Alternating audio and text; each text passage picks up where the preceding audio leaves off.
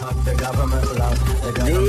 morning, good afternoon, good evening, wherever you are, and welcome to the Politics Guys with your hosts, Jay Parson and Michael Baranowski. Welcome to the Politics Guys. I'm Michael Baranowski, a political scientist at Northern Kentucky University.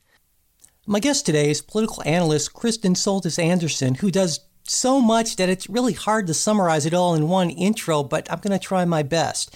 She's a Republican pollster and co founder of the research and analytics firm Echelon Insights, a contributor at ABC News, a Washington Examiner columnist, a regular guest on shows like Morning Joe, Fox News Sunday, and Real Time with Bill Maher author of The Selfie Vote Where Millennials Are Leading America and How Republicans Can Keep Up, and the co host of The Pollsters, a bipartisan weekly podcast. Kristen Soltis Anderson, welcome to the show. Thank you for having me. You know, I'd like to start by talking about your book, The Selfie Vote, which was how I was actually introduced to your work. And of course, the, vo- the book focuses on millennial voters, or at least I guess you could say potential voters, given how many millennials don't actually vote.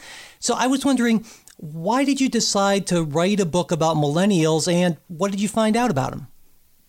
I decided to write a book about millennials because, as someone who was in my mid 20s in uh, around the time of Barack Obama's election, um, I realized that I started noticing friends would ask me, Kristen, how can you be Republican? You seem so nice and normal, uh, and that that that was distressing to me. You know, I I had upon sort of getting interested in politics, decided that I, I thought my views lined up most with the Republican Party about role of government and uh, personal responsibility and things like that. And so all of a sudden, I noticed a lot of people that were my peers who had not cared about politics before. The good news was they were getting engaged, but the bad news was is they couldn't fathom why someone would join my party. And when the exit polls came back, you know, of course, it showed Barack Obama won young voters by a two to one margin. So I wrote my master's thesis in grad school on uh, what had happened to sort of drive younger voters away from the GOP. And I found that an awful lot of people in my own party sort of think that it's normal to lose young voters by huge margins. They think, well, young people are always really progressive and we'll win them when they get older and they, you know, reality sets in and they, they realize that they're paying too much in taxes or what have you. And a lot of the data that I found suggested that's not the that's not an accurate way to look at the world. So I, I wrote the book because I was trying to sort of cry out to my party not to assume that all of these voters will one day decide to become Republicans, that we have to do the work now of persuading people why the things we believe are right um, because it, the, the work will get harder and harder and harder to do after more and more elections pass and younger voters become even more uh, democratic so that's part of why I focused so much on my generation, uh, because the, my personal experience sort of had me concerned back in 2008. And then we've sort of continued as a party to not do what we need to do to win over uh, this generation. So, are, are you saying then that you don't really think that it's just the case that millennials are different just because they're younger, and so uh, that that attitude of well, as they age, their political behavior is going to be more in line with the Republican Party? You don't really buy that. N- not at all. Uh, just a few days ago, there was a very interesting thing that was put out by Pew Research Center where they've been looking at each of the generations and their partisan identification breakdown um, every year going back to about the year 2000 now for millennials that chart doesn't start until around to you know the mid 2000s because none of them were 18 yet at that point um, some were just you know in elementary school uh, but they show that for other generations you know you have the baby boomers and you have the silent generation where they have gotten a little more conservative a little more republican over the last 15 years but for Gen Xers um, who are now in their 40s, uh, they have not gotten more Republican over the last 15 years. It's not as though getting older, having more kids, buying homes, all of those things did not make the Gen X generation more conservative. And in fact, Gen Xers already, in some ways, kind of started off a bit more conservative to the extent that you had young people coming of age during the Reagan era what happens when you come of age politically really places a strong imprint on the way you look at politics for the rest of your life. So the chart for party identification for Gen Xers is remarkably stable. And what should really concern Republicans is that for millennials, that chart has actually gotten more liberal Democratic um, as we've gone on. That as more and more people in the millennial generation enter the pool and begin voting, even as that oldest bucket of millennials has aged, entered their mid 30s, begun doing all of those things you do as adults that are supposed to make you more Republican, the generation is becoming even more liberal. So, do you think that has something to do with at least the conventional wisdom that says that millennials are just a more natural fit with uh, Democrats, and that you know that they seem to like big urban areas. They have socially liberal views and so forth, and that it's just a lot easier for Democrats to uh, attract and keep millennial votes. Well, there are a lot of things that make it easier for Democrats to reach out to millennials right now. So part of it are some of those things you identified. Uh, you know, Republicans do very well among married voters, but for younger voters today, they're putting off the decision to get married or choosing to opt out of the institution altogether. Um, Republicans do very well among voters who attend church regularly. But millennials, despite being just as likely to say they're people of faith and that they pray daily compared to people in older generations when they were young, uh, they're less likely to go to church on Sunday. And so there are certain things that make people more likely to be Republicans that are just more absent in this generation. And you've also got the demographic advantages for Democrats. So as long as Democrats continue to perform extraordinarily well with African American, um, Latino, and now Asian American voters, which in their behavior are, are behaving almost exactly like um, Latino voters in terms of their partisan breakdown the millennial generation is very has very large concentrations of those voters. Uh, Mitt Romney and Donald Trump both won young white voters, um, but because of the incredible diversity of this generation, that's not enough to save those Republicans from losing the generation overall by you know 20 some points. So this is a there are a lot of things that make it very challenging for Republicans to to win over this generation and sort of mean you can't disentangle Republican struggles with young voters from Republican struggles with secular voters or voters living in cities or voters who are not white. All of these challenges are interrelated. Right. So I I mean that there definitely is a lot of overlap there, but it seems to me that at least one party, the Democrats, have made uh, a lot of effort to reach out to minority voters, kind of a long time natural constituency, but I, I, don't see a whole lot of either party doing a ton of outreach to millennials. And according to uh, Pew Research Center, I mean, millennials are pretty much equal with baby boomers in terms of the in terms of the percentage of the electorate. They are both around 31 percent, which seems to me to be potentially a huge wasted opportunity. And so I'm wondering, do you have any thoughts as to why there isn't more outreach to millennial voters from both parties, well, really. millennials are a bit harder to reach, um, so it's just it's it's t- tactically harder for campaigns to nail them down. Uh, in some cases, they're you know still living at home with mom and dad, or they're moving around a lot. Um, maybe they're in college, and so where they live during the year is not where they vote. So there are a lot of factors that I think just lead a lot of campaigns and campaign consultants to say, "Eh, why bother? They don't matter." Um, and I think that's that's foolish it's certainly true that young voters and baby boomers make up uh, sort of equivalently size, large slices of the electorate, but millennials do underperform their potential um, older voters are, uh, you know, significantly more likely to actually turn out than younger voters are, in part because they've got a lifetime habit of having voted. They are more likely to know where their polling place is. They're more likely to have already been registered, to have it as a habitual behavior. Whereas for young voters, it's oftentimes something new that they're doing or they've never done before. So it's it's partially a, a return on investment problem, but it's also because when campaign folks are thinking about return on investment, they're thinking about the next election. They're thinking about winning the votes to get to 50% plus one four months from now, five months from now. They're not thinking about the health of the party five, ten years down the road. And so that's the big challenge is that certainly millennials are a big piece of the puzzle. They made up, you know, almost one out of every five votes according to the exit polls in the 2012 elections, um, similar proportions according to the exit polls this time around. Um, and so they, they make up a lot of votes, but I think the effort required per vote cast is considered to be much higher for millennials. And so campaigns shy away not really thinking about the fact that you have to win over these voters now because they will pay dividends in votes down the road. Someone who turns 18 on the eve of this last presidential election, based on average life expectancy, will be voting until the presidential election of 2076.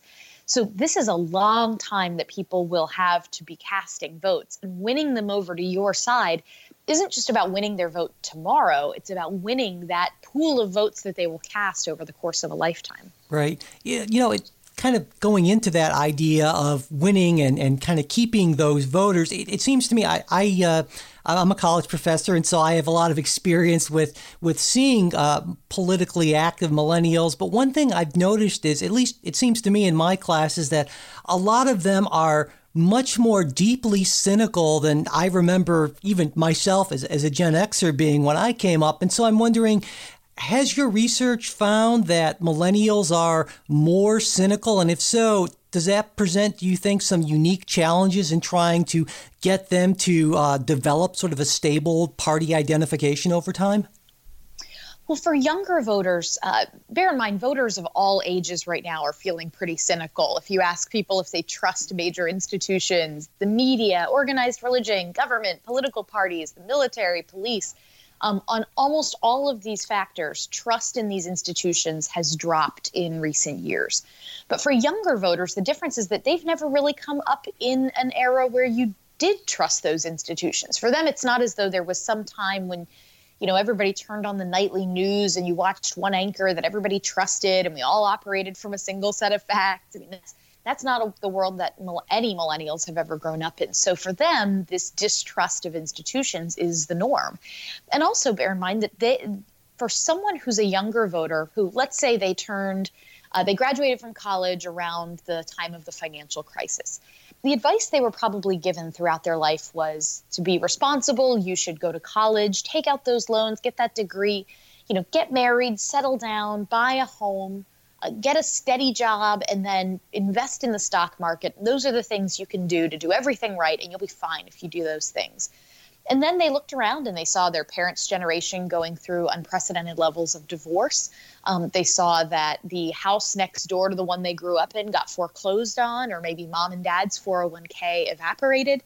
And so, you know, all of a sudden, all of these things they were told to do as the responsible things stopped looking like such great bets. And, you know, for many of them who did go to college and take out those loans, they may have been struggling to complete that degree, or if they did, struggling to get a job that would pay off the loans that they'd taken out. So all of a sudden, all this stuff they were told, you should trust in this, do in this, and you'll be fine. That a lot of that got shaken.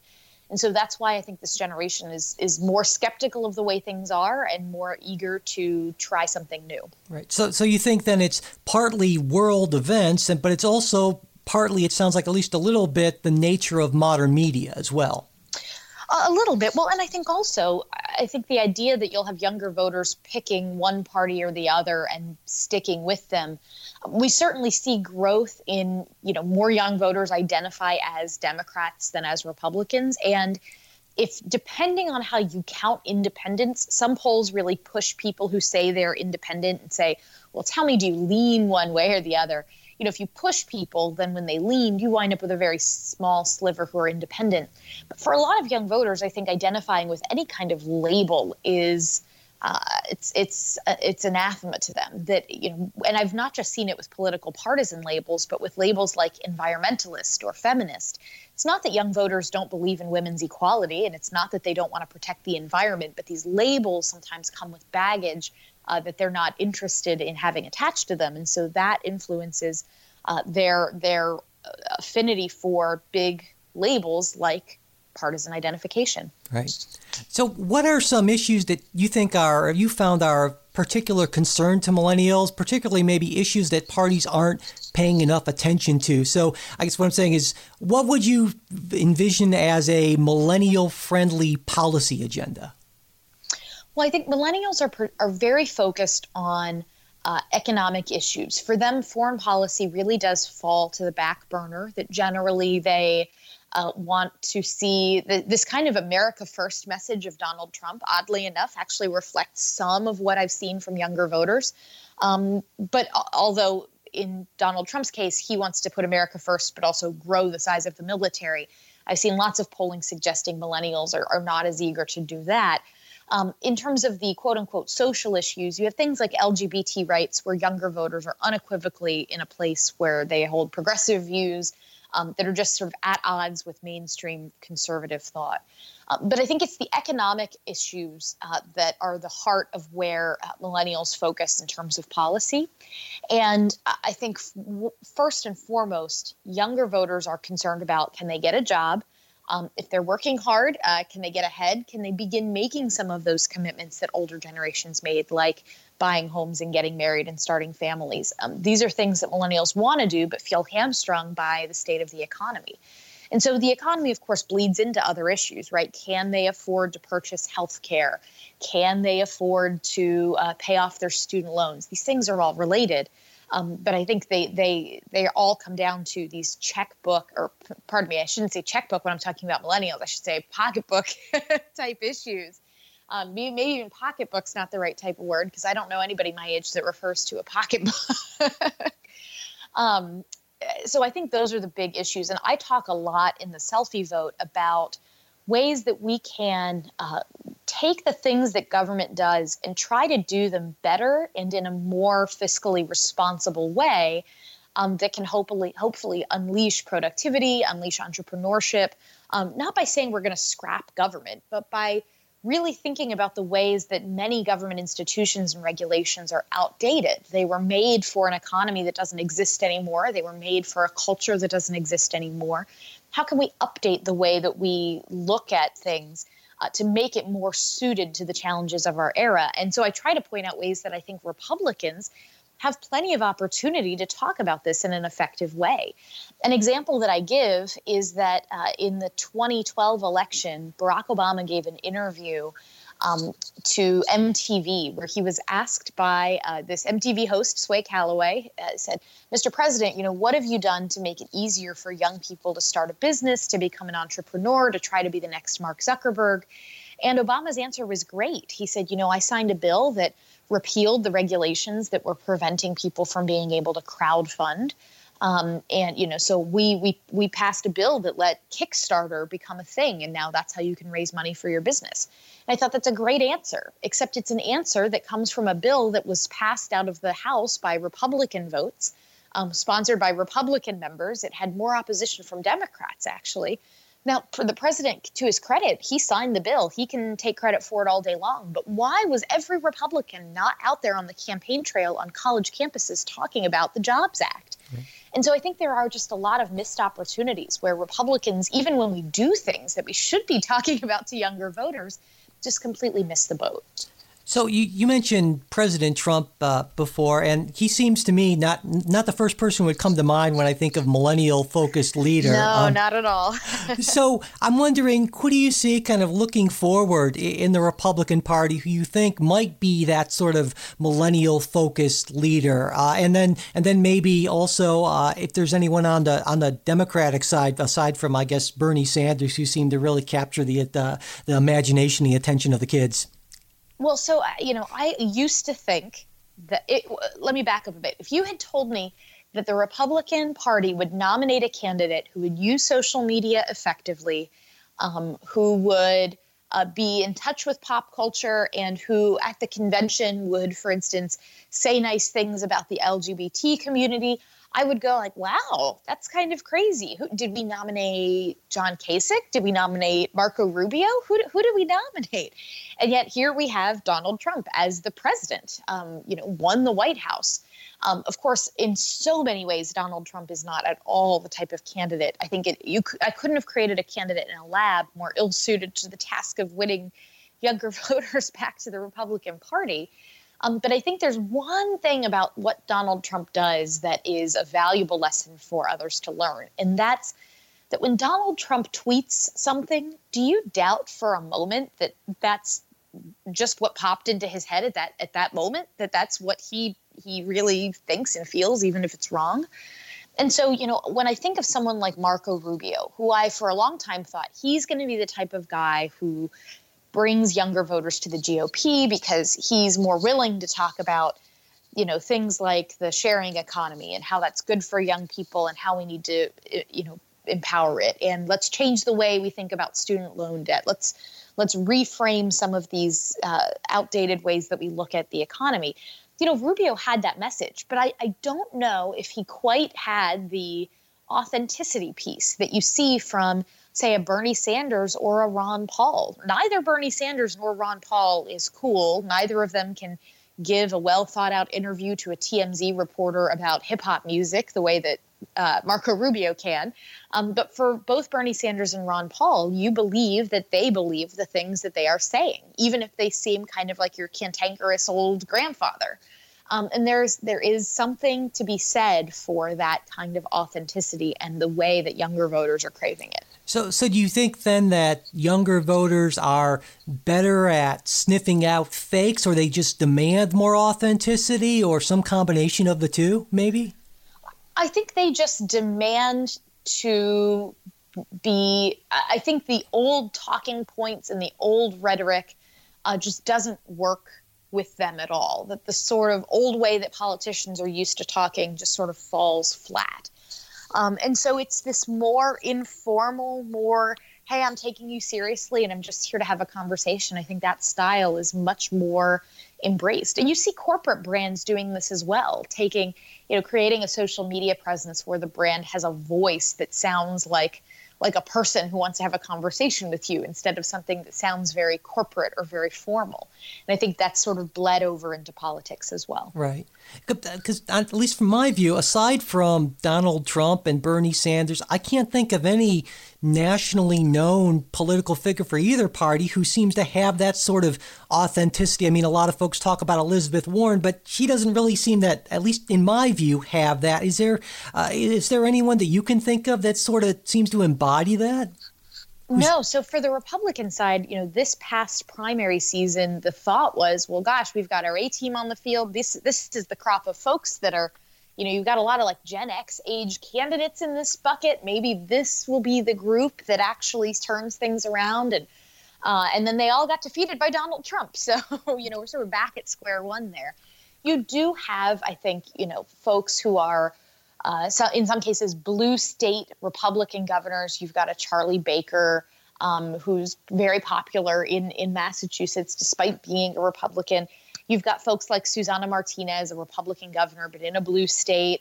Uh, so I think in some cases, some of these blue state Republican governors are the type of pragmatic that that could maybe work. Um, but we, we did think some of this headed into this last election, and those folks just weren't able to get nominated by this Republican Party. Now, the best thing Republicans have going for them is the complete void of, or the, the complete vacuum on the Democratic side for any of this.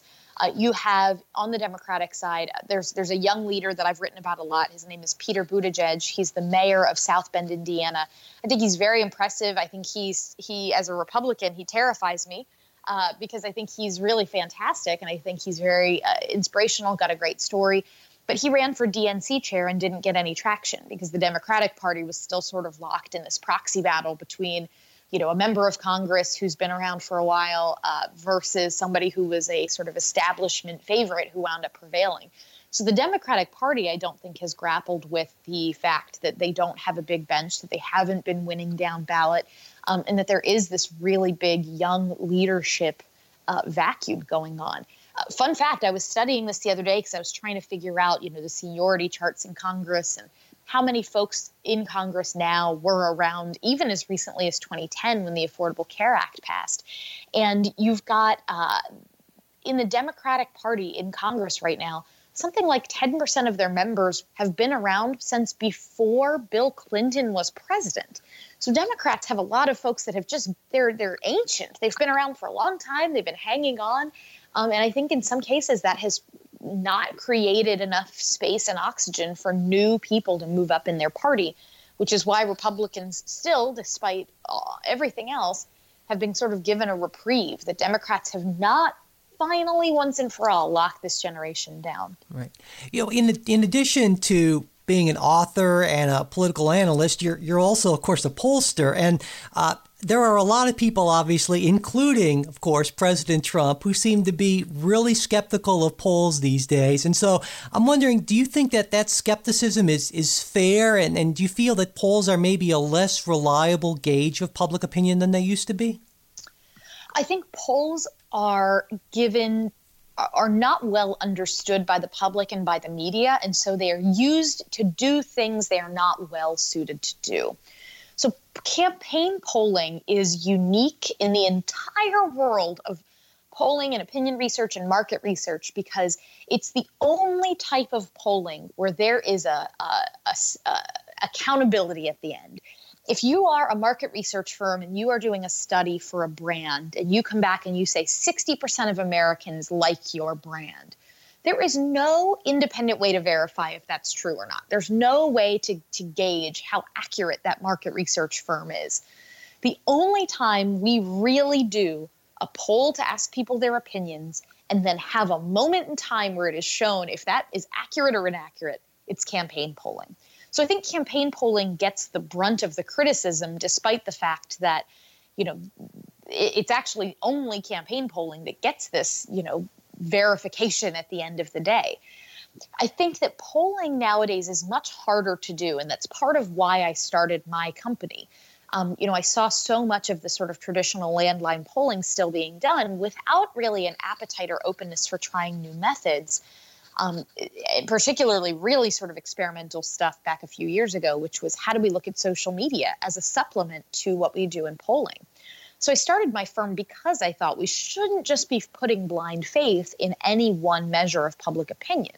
We shouldn't just be calling a thousand people up on a landline phone during dinner and saying that that's going to work.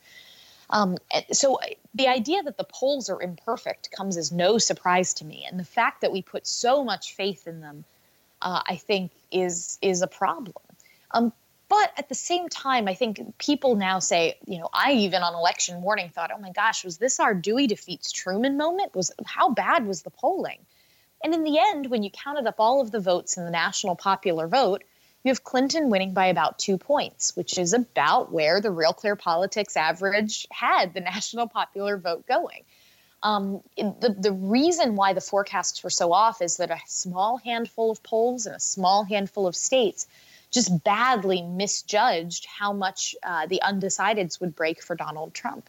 And that led to this snowball effect where you then have the forecasts that are ingesting those polls into their models, then making assumptions that, say, a state like Wisconsin is off the table or a state like Michigan is off the table.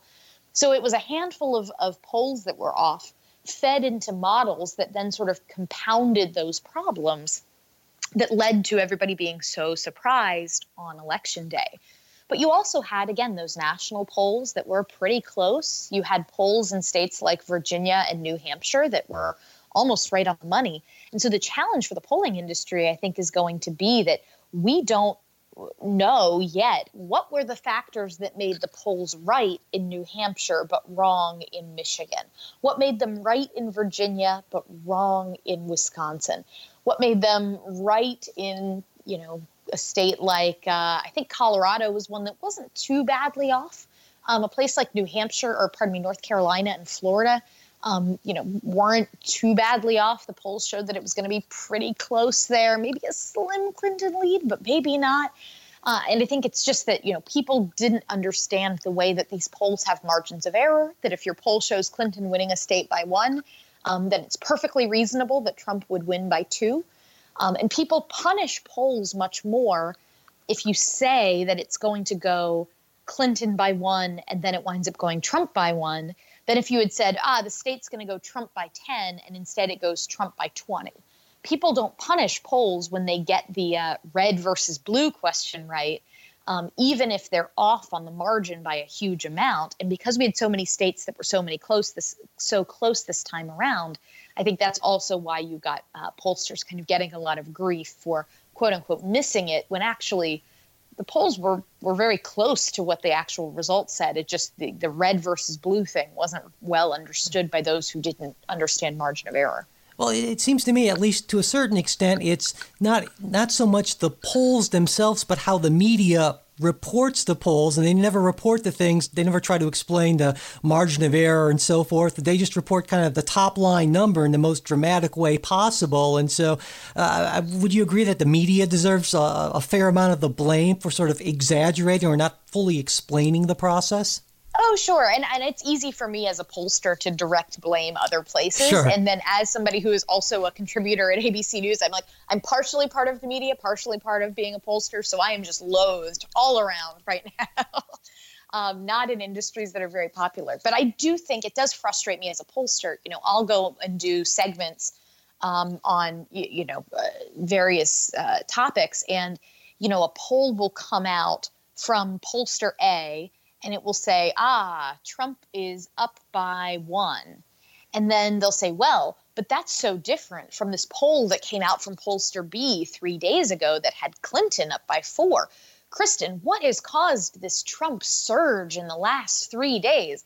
And you know, nobody wants to listen to the, well, actually, you're comparing apples and oranges because these are two different pollsters you're comparing. And also, I doubt that the electorate has really changed its mind by five points in just three days. So, in part, this is a, you know, you've got to understand margin of error. Like, no, that's a boring segment. Nobody wants to hear that segment. And so, when, you know, these segments always get sort of teed up as, look, Trump, he's up two points more in this poll than he was a week ago. Why is he surging? And so, to you know, as as you framed it, they always sort of portray the polls in the most exciting way possible. It's it's it's portrayed like it's a sporting event, and oh, this is now Trump has just scored another touchdown or something like that. And it winds up meaning that there's this obsessive focus on the horse race while we're not focusing on the other questions in the questionnaire that I think give us the really interesting clues about where an election might go.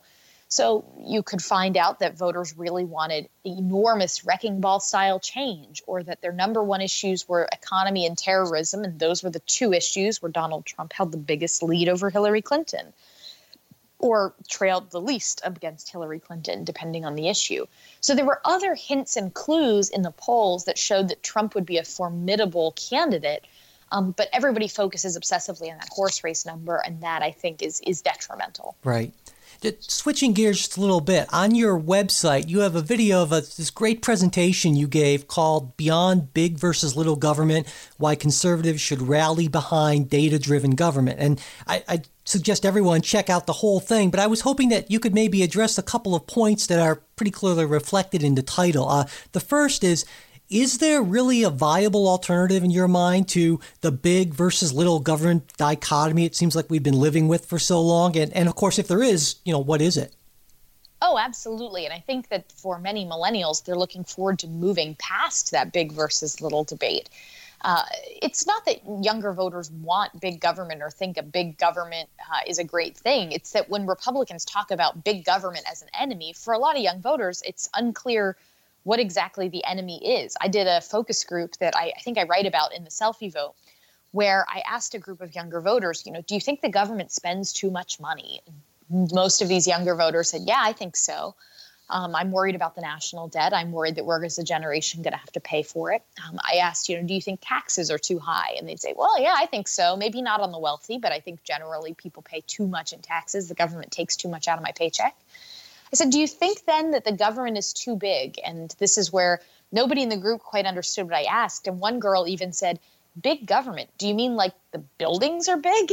it was, you know, this, this concept was just totally foreign to them. And so I think instead of saying we're going to fight big government or we're going to shrink the government, I think we need to talk about are there things government does really inefficiently and ineffectively that we can scale back and hand to someone that does it more efficiently, or can we do it more efficiently while keeping it within government?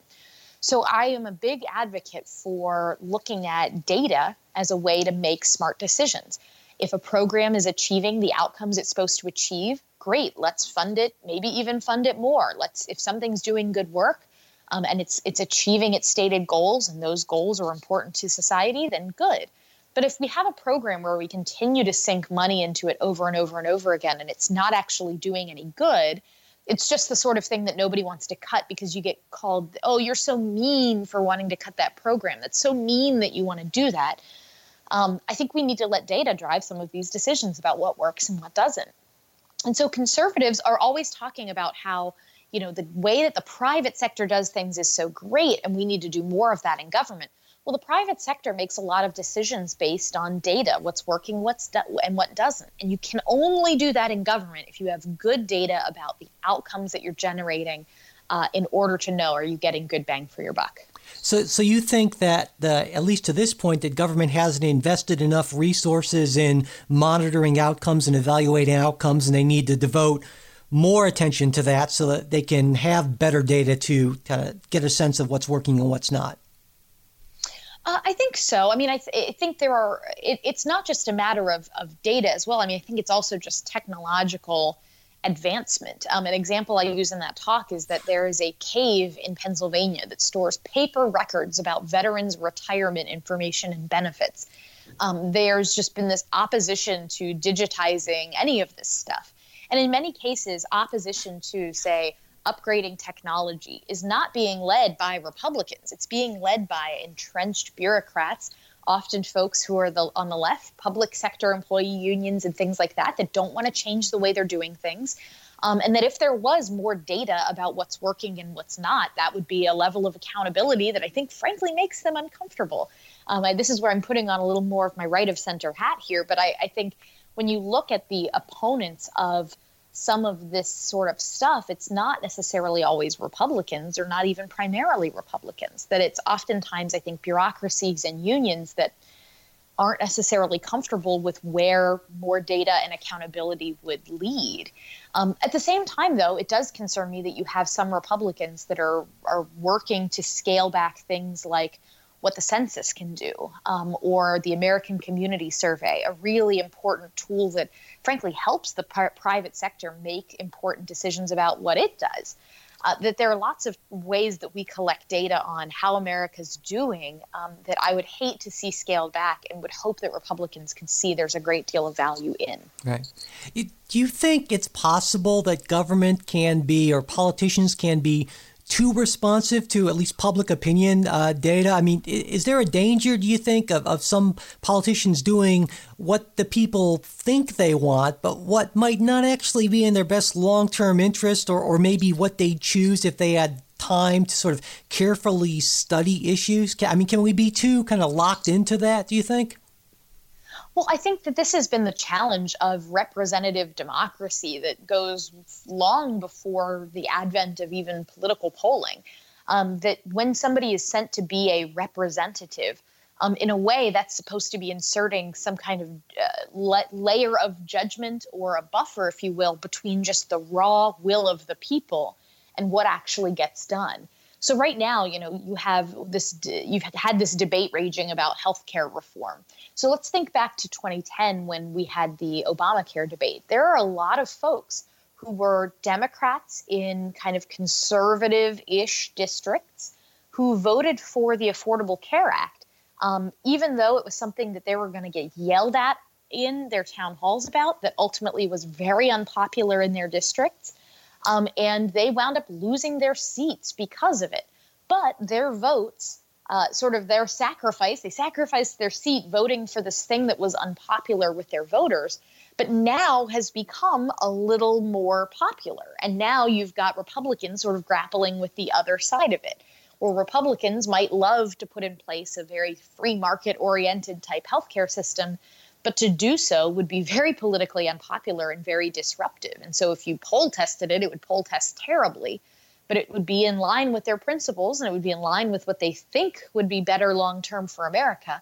And so they've got to decide do you potentially cast a ballot that is going to make you sacri- a sacrificial lamb um, in order to vote for a bill that you think long term will be good for America? This has always been a challenge. It's not just about polls. And I think I think that if you're using a poll to decide how you think about an issue, that's the wrong use of polling. I think our industry gets, uh, you know, a lot of criticism because people think that we're there doing focus groups, telling someone, "I know you believe X, but you really have to stop believing X, and you have to tell people you believe Y, or else you'll never win." If that's what a, a member is doing, or if that is what a pollster is doing, that's just wrong. That's not what our industry is for. What instead I think we do is we say, "Look." Member of Congress, you believe X, Y, and Z.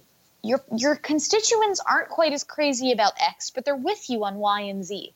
And so really emphasize Y and Z, and then here are the things you can say about X to persuade the most people to agree with your position. Um, that's the way I approach polling, and the way that I think people who are in elected office should approach polling as well. Uh, now, uh, one of your other many other hats you wear is you are also a podcaster. Uh, you have the podcast, The Pollsters, and I was wondering if you could talk a little bit about uh, how you got involved or why you got involved in podcasting and what your show's like. Uh, sure. So, podcasting has been an amazingly fun adventure.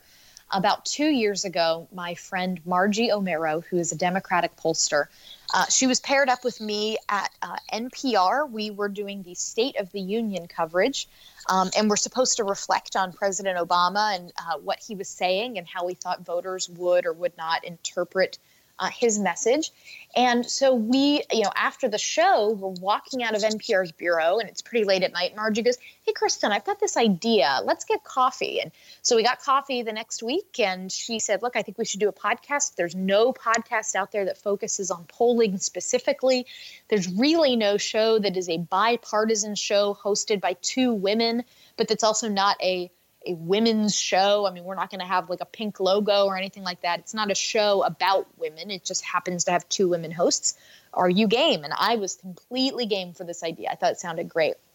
So, I mean, our first episode was, I think, only 18 or 20 minutes, you know, very short, just trying to get the feel for things. I don't even think we had a name for the first couple of weeks of our show. It wasn't that we became the pollsters until a little later into the game. Um, but eventually we kind of got into a rhythm and uh, figured out, you know, this is what our audience likes. And now I think the biggest challenge we have is that Margie and I love talking about this wonky methodological stuff. We love talking about what do declining response rates mean for our industry or what are the new advances in online polling and sampling. Um, but it's hard to get a broad audience when you're talking about stuff that's pretty wonky and narrow. And so we try to balance a mix of let's talk about this methodological stuff with let's talk about Trump's job approval, you know, the stuff that casual political listeners are interested in, or even stuff that has nothing to do with politics, you know, polling on uh, what people think they're going to spend on upcoming holidays, or what do, you know, people think about uh, various movies or pop culture franchises. So we, you know, we try to keep the show uh, engaging for a broad group of people, but in the way that politicians have to worry about, you know, how do you satisfy your base versus how do you expand your coalition? We also want to make sure that we're satisfying our base by talking enough about methodology as well. Oh yeah, uh, and for everyone, I would definitely encourage you to check it out. I think it's I think it's a great podcast. It's on it's on my list, and uh, I really appreciate the the work that you're doing on the show. Uh, I know we're running, getting a little close to our time limit, so I have one final question uh, for you. Aside from your book and your podcast, and, and of course your, your commentary, all of which I encourage people to check out, uh, what sort of resources, whether they be news sites, books, documentaries, other podcasts, that sort of thing, what would you recommend to listeners who want to get a deeper understanding of, of polling, politics, that sort of thing? Well, I, I, would hope that anyone who listens to this, if you're looking for a new podcast to add to your your list, uh, please add the pollsters. We'd love to add you to our audience. Definitely. Um, I have also become a big fan of uh, a podcast that has nothing to do with any of those topics, but it's uh, called the Substandard at Weekly Standard. It's sort of my brain break. Um, they are politically interested and aware, but it is not a show about politics. It's a show about the latest Star Wars movie or about uh, a new comic book or superhero franchise or you know uh, the end of a TV series, fun things like that. Um, I am a big fan of the folks at Huffington Post Pollster. Uh, I think they do great work. Um, I think they. I know that there uh, there was a lot of controversy because their election models were the ones that said Hillary Clinton had a 99% chance of winning, um, and so that's been kind of a big you know challenge. How do you how do you bounce back and and, and explain to people what you've done to, to get it right next time? Um, but I think they've got just some really smart people over there who are committed to trying to figure it out and getting it right. And so I would encourage everybody to, to pay a lot of attention to them. And I think last but not least, Sean Trende at Real Clear Politics. Um, he's somebody who wrote a book called The Lost Majority that basically predicted the ways in which Democrats would lose the white working class and that that would be a, a big electoral downfall for them. So he's a bit of a prophet in that regard. And I think uh, checking out his work is really valuable. Okay, well that, that's a lot of a lot of great stuff to check out. I really appreciate that. And so, with that, we will close. Uh, Kristen Soltis Anderson, thank you so much for taking the time to talk with me today. I really appreciate it. Of course, thank you so much. Thanks for listening to this Politics Guys interview. If you have any suggestions for future guests, or if you have any thoughts, questions, comments, or criticisms, we'd love to hear from you. Our email is mail at politicsguys.com. Our Facebook page, where we post throughout the week, is facebook.com slash politicsguys page. We're also on Twitter at politicsguys. We'd really appreciate it if you could subscribe to the show and leave a review on iTunes, Stitcher, or whatever podcast service you use. Sharing and retweeting our new show posts and tweets also helps out a lot. If you'd like to support the show financially, you can do that through the PayPal or Patreon links on our website. We especially appreciate those monthly sustaining contributions through Patreon. They really do help out a lot. If you enjoy the show, you should check out the Politics Guys weekly newsletter. You can take a look at previous newsletters and sign up to have it delivered to your email inbox on our website, politicsguys.com. We'll be back with a new show next Wednesday. We hope you join us.